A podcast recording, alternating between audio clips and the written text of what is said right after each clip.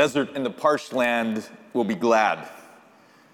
The wilderness will rejoice and blossom like the crocus. It will burst into a bloom. It will rejoice greatly and shout for joy. The glory of Lebanon will be given to it, the splendor of Carmel and Sharon. They will see the glory of the Lord, the splendor of our God. Strengthen the feeble hands, steady the knees that give way. Say to those with fearful hearts, Be strong, don't fear. Your God will come. He will come with vengeance. With divine retribution, He will come to save you. Then will the eyes of the blind be opened the ears of the deaf unstopped. Then will the lame leap like a deer, and the mute tongue shout for joy. Water will gush forth in the wilderness and streams in the desert. The burning sand will become a pool, the thirsty ground, bubbling springs. In the haunts where jackals once lay, grass and reeds and papyrus will grow. And a highway will be there. It will be called the way of holiness. It will be for those who walk on that way. The unclean will not journey on it. Wicked fools will not go about on it. No lion will be there, nor any ravenous beast. They will not be found there. But only the redeemed will walk there. And those the Lord has rescued will return. They will enter Zion with singing. Everlasting joy will crown their heads. Gladness and joy will overtake them, and sorrow and sighing will flee away. This is the word of the Lord. Let's pray. Oh God, we're thankful for these encouraging words, and we pray, as always, for insight and understanding into what they mean for us today. In Jesus' name we pray. Amen.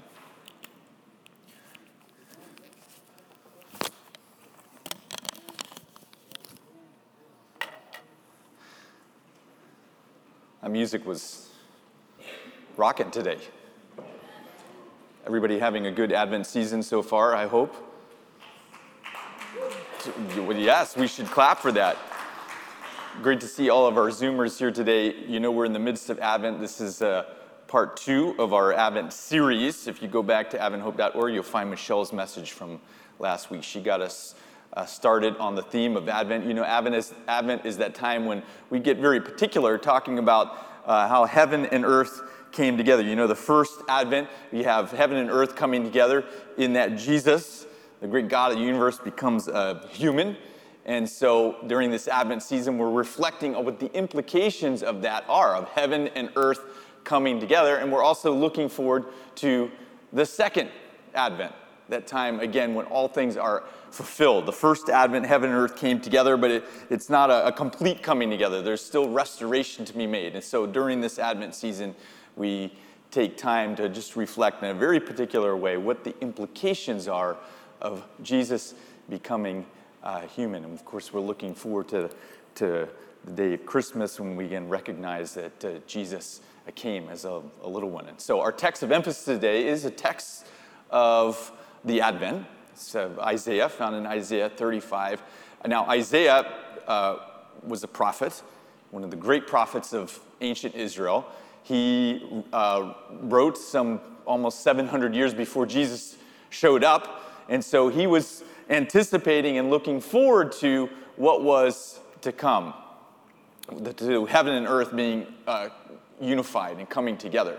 And so, as I was reading uh, Isaiah and other passages related to uh, Advent, I was just reminded about how much hope there is when you talk about uh, the Advent season. Really, the Bible is just full of hopeful promises. You read the, the, the, the prophets like Isaiah, and uh, you know they have a lot of negative things to say about what's currently happening in their time. Uh, things were dreary and, and dark, but there's always hope that something is, is going to happen, that God is going to uh, do something. And so as we think about it, I mean, the Advent season is really rooted in this idea of hope, which is our specific theme today. So we're talking about Advent, but you can't talk about Advent without wrestling with the implications of hope. Hope.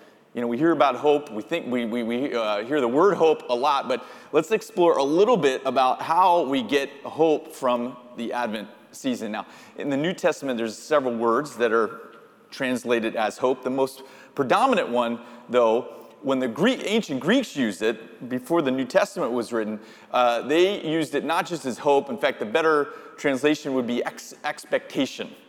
Okay, expectation, because the ancient Greeks uh, used the word that is prominently translated as hope uh, in the New Testament. They used it to describe things both negative and positive that would happen in the uh, future. So, again, expectation is probably actually a better translation. Like you would expect that you know something is going to happen.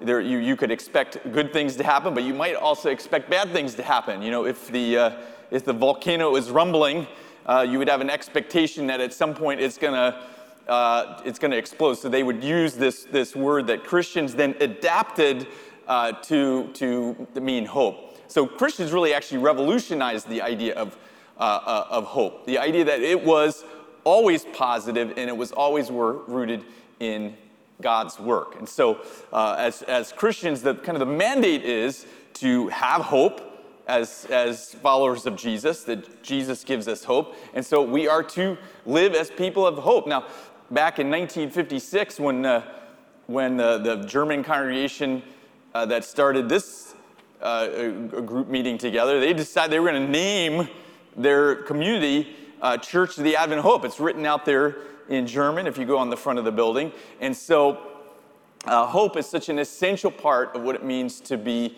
a Christian, especially if you're a Christian who identifies with the Advent like we do. The Seventh day Advent, we love the Advent. Seventh day Adventist, this is Church of the Advent Hope. We're into the Advent, and the Advent season is inherently designed to be a season of hope. And so this is a hopeful a time. Uh, let's, let's look at uh, Jeremiah in particular because Jeremiah, again, is a passage of hope. It's a passage of the Advent. In Isaiah chapter 35, verses 3 through 4, it says this Strengthen the feeble hands, steady the knees that give way. In other words, you know, if you're nervous, if you're feeling a lot of anxiety about things, uh, your feeble hands can, should be strengthened. Your, your knees that are a little weak, they can be strengthened.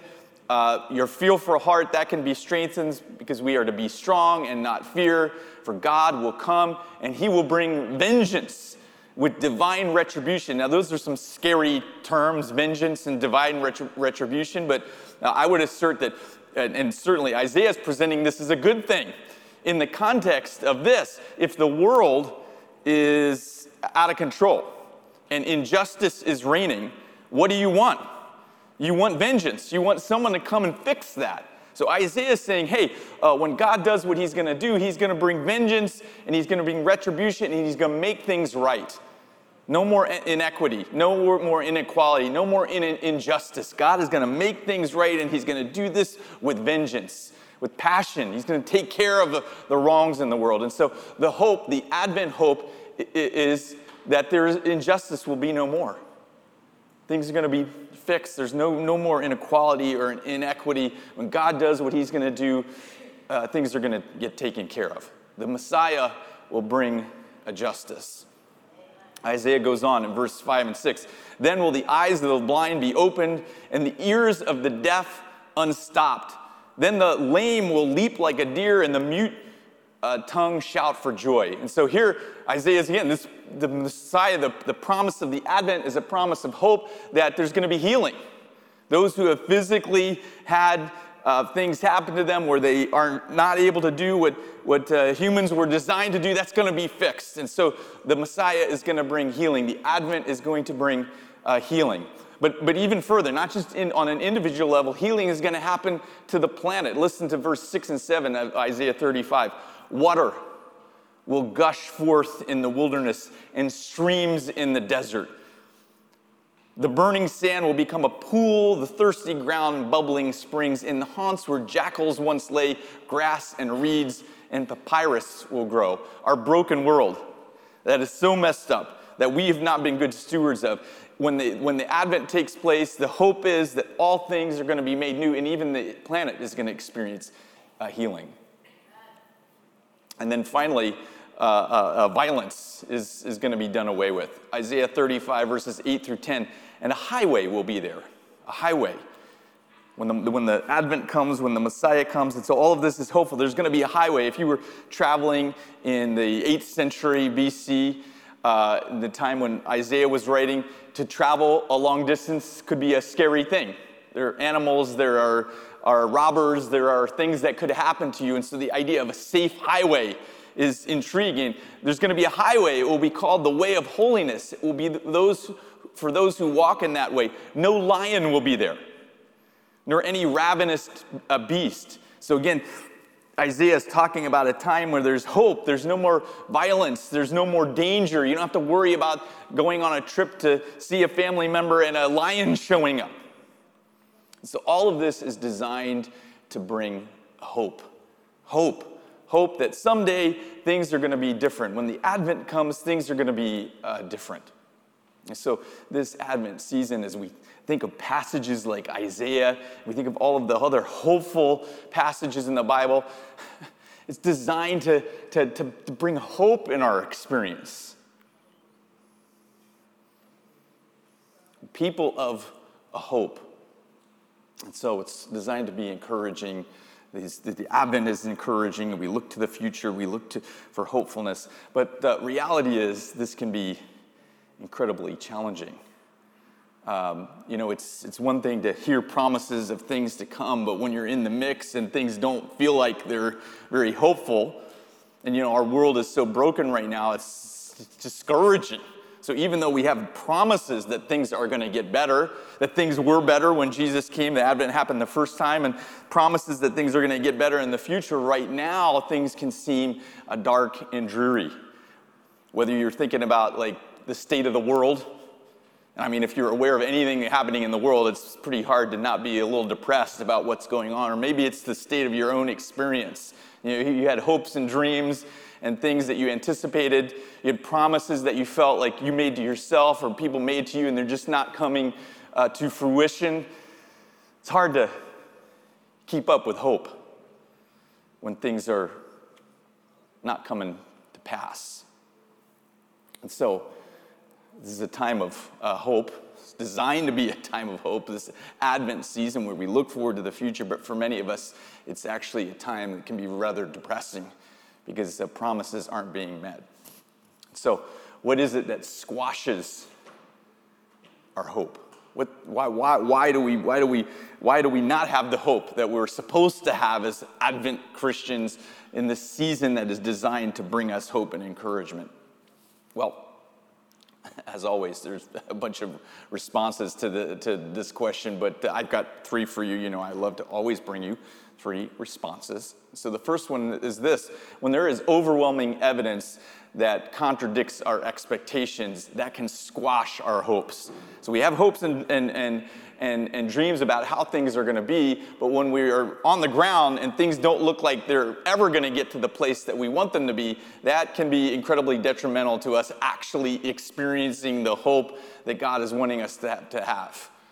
And so, when the, the, the on the ground experience contradicts what we're anticipating, uh, that can be a huge detriment to our, to our hope. Uh, secondly, when there's a delay, when we have expectations about how things are going, but then it takes much longer than we anticipate, again, it's going it's the, the potential for that to squash your hope when you're looking forward to something and it just never happens over and over again. You, you maybe made promises to yourself or promises were made to you and then they never seem to come to fruition. That can be uh, challenging. And so, even though you're, you're, you're, you're, reminded of that you're supposed to be hopeful, when things just take indefinitely long, uh, that can be brutal. Waiting indefinitely. When is this going to, to happen? And so, uh, delay squashes our ability to have hope. So, on the ground experience isn't what we anticipated to, promises aren't being met, and so there are de- delays. These all squash our hope. And then the realization that we ourselves cannot meet our own expectations, right? So you, maybe you've made promises to yourself. You said, you know, at this, I, you, know, you get out of school or whatever, wherever you were in the past experience, and you have an imagination for yourself about where you're going to be. You know, how much you're going to have in your bank account, uh, what kind of person is going to be your, uh, your mate, or what, what kind of friends you're going to have, or what place you're going to live in, or what city you're going to live in, and you have these expectations uh, for yourself, but then you come to the realization that you can't meet your own expectations. That squashes hope. Okay, you know, when, when, when, when you're idealistic, and in the early days, you might think, well, I can do anything. You know, if I just put my mind to it, I can do anything, I can be anybody that I want to be. And, but then you hit the, the reality, and uh, that, that's maybe not true. Your circumstances make a, a difference. Maybe your skills make a difference. Maybe you don't have what you wish that you had or you thought you had, and you're never able to succeed to be the kind of person that you want to be. This squashes hope. And so, in this season where we're told to be hopeful, and we got pretty flowers out and we've got trees and everybody's happy, it's also a dis- season of despair because we look at our circumstances, we look at our world, we look at where we are, and it can be hard to remain hopeful, especially when we've made promises to ourselves that we just can't keep. And so it leaves us with the existential question well, what do we do? What hope is there for hope in our experience? I mean, what hope is there when we're not able to keep up with the own promises and our own expectations that we make to ourselves? That can be the most challenging to hope. How do we avoid our hope being squashed? Well, as always, we have to look back uh, to Jesus. You know, uh, Jesus was uh, familiar with uh, hopes being squashed and his followers having a crisis of hope. Um, there is no bigger fan of Jesus than his uh, cousin, John. just six months older than him, right? Um, in fact, uh, there's an Advent story of uh, John's mother, Elizabeth, and Jesus' mother meeting each other while they were both pregnant and them having like this connection with each other that uh, John jumped in the womb when Jesus in the, in the womb came around. So there's a connection between them. Uh, uh John was uh, Jesus' first promoter when Jesus starts his uh, ministry, and he's in his early 30s. Uh, John identifies him to the disciples that were following uh, himself. So John had his own disciples. He sees Jesus coming and he says, Look, there is the Lamb of God that takes away the sin of the world. He's a big fan of, of Jesus. But in Matthew chapter 11, John is apparently having a bit of a crisis of hope. We read this. This is Matthew 11, uh, verse 2. When John, who was now in prison, heard about the deeds of the Messiah, he sent his disciples to ask him, Are you the one who is to come, or should we expect someone else? Now, we don't really know what John's expectations were, but you could imagine that uh, it didn't include being in prison. I mean, he, John, there was nobody bigger in his culture at the time than John. John, he planted himself out in the desert and people would travel out to see him. He was a big deal, all right?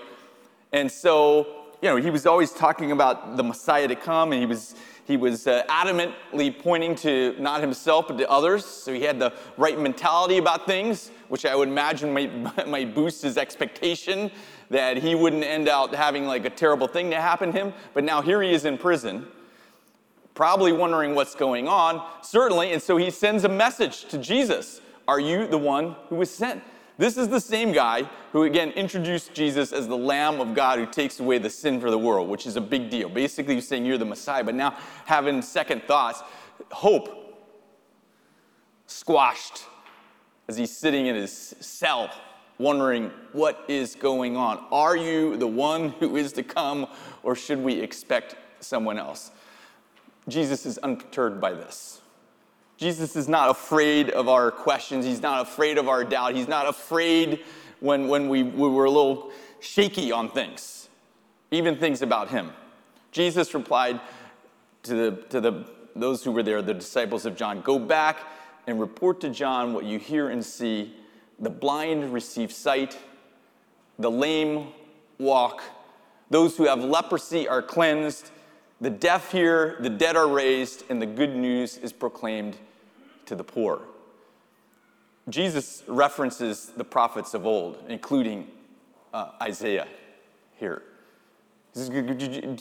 Go tell John, you remember what Isaiah said?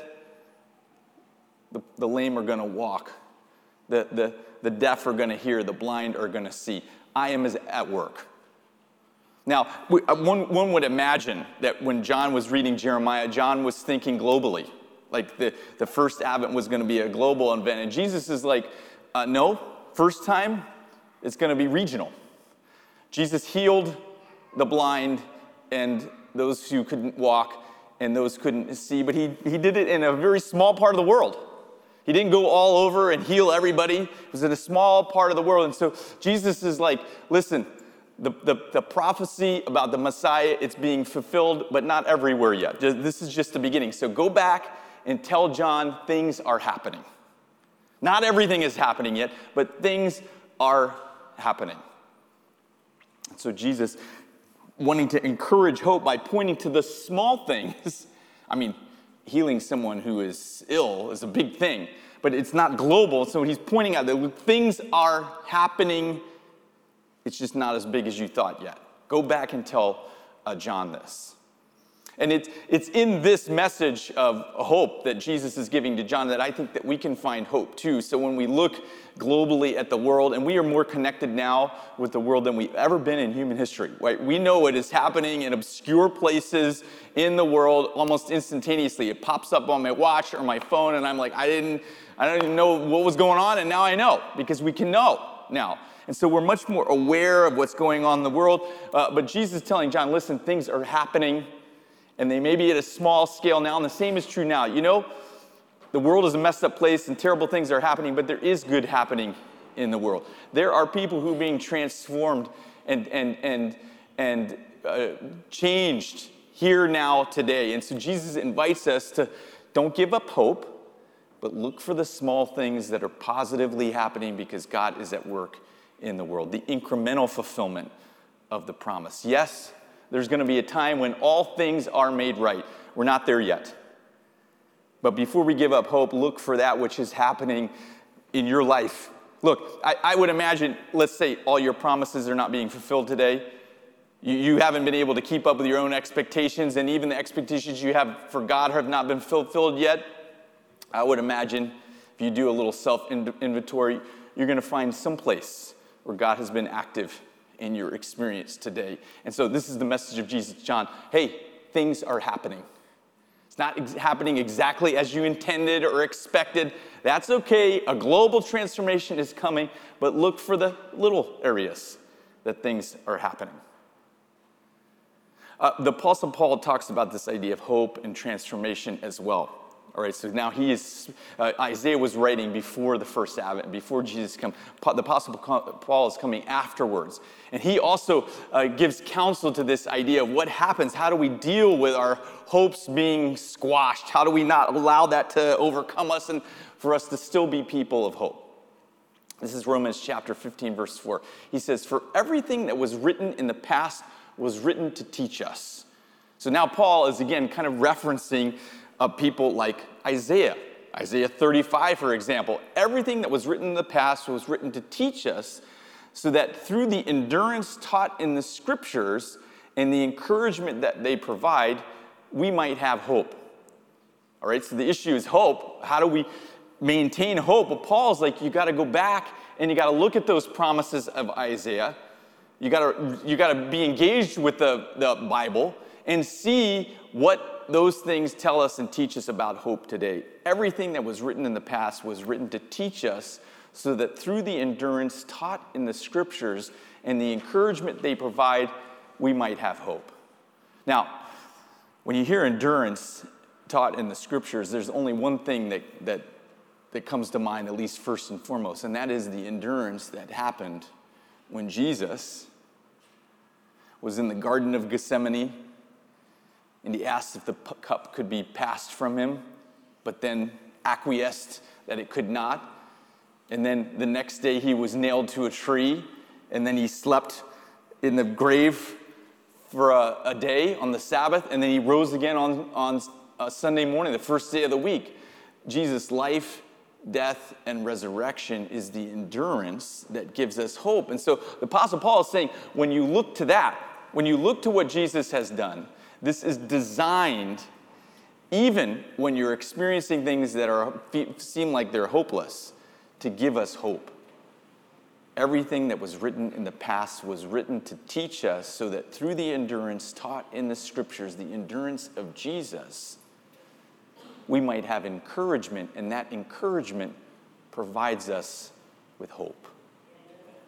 How do we have hope in desperate times? How do we have hope when uh, our expectations are not coming to fruition, either about God or about ourselves, or, and, and things just don't seem right? How do we have hope when the world seems like it's in despair and seems like it's falling apart? Apostle Paul's like, you got to look to Jesus.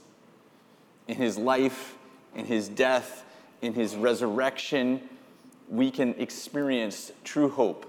That despite the worst thing happening to you, to you God can make good things out of that. So, in this Advent season, in this time when many are feeling despair and distress and not feeling hope, we're not going to conjure up hope ourselves by singing uh, Christmas songs, which is fun. Uh, but that's not going to help us to overcome the despair that's all around us. Our only hope is rooted in the great hope the sacrifice and death and resurrection and ascension of Jesus. So Paul ends this portion of, Romans by saying this May the God who gives endurance and encouragement give you the same attitude of mind toward each other that Christ Jesus had. And the lesson here is that it is God who gives endurance and encouragement.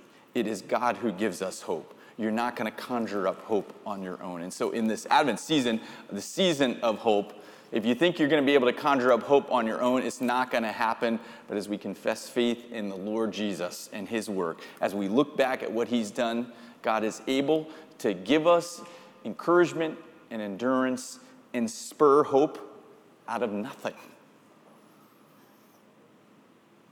So that we can live with anticipation and expectation that God can do what he promises and that he will fulfill it even if right now things seem dark and despairing. So may you, during this Advent season, whatever place you're in, whoever you're with, whatever, whatever uh, partner you have, or how much ever is in your bank account, or wherever you are in your career, may you experience hope that comes through the work of the Lord Jesus as He works in your experience today. May God do this in you today.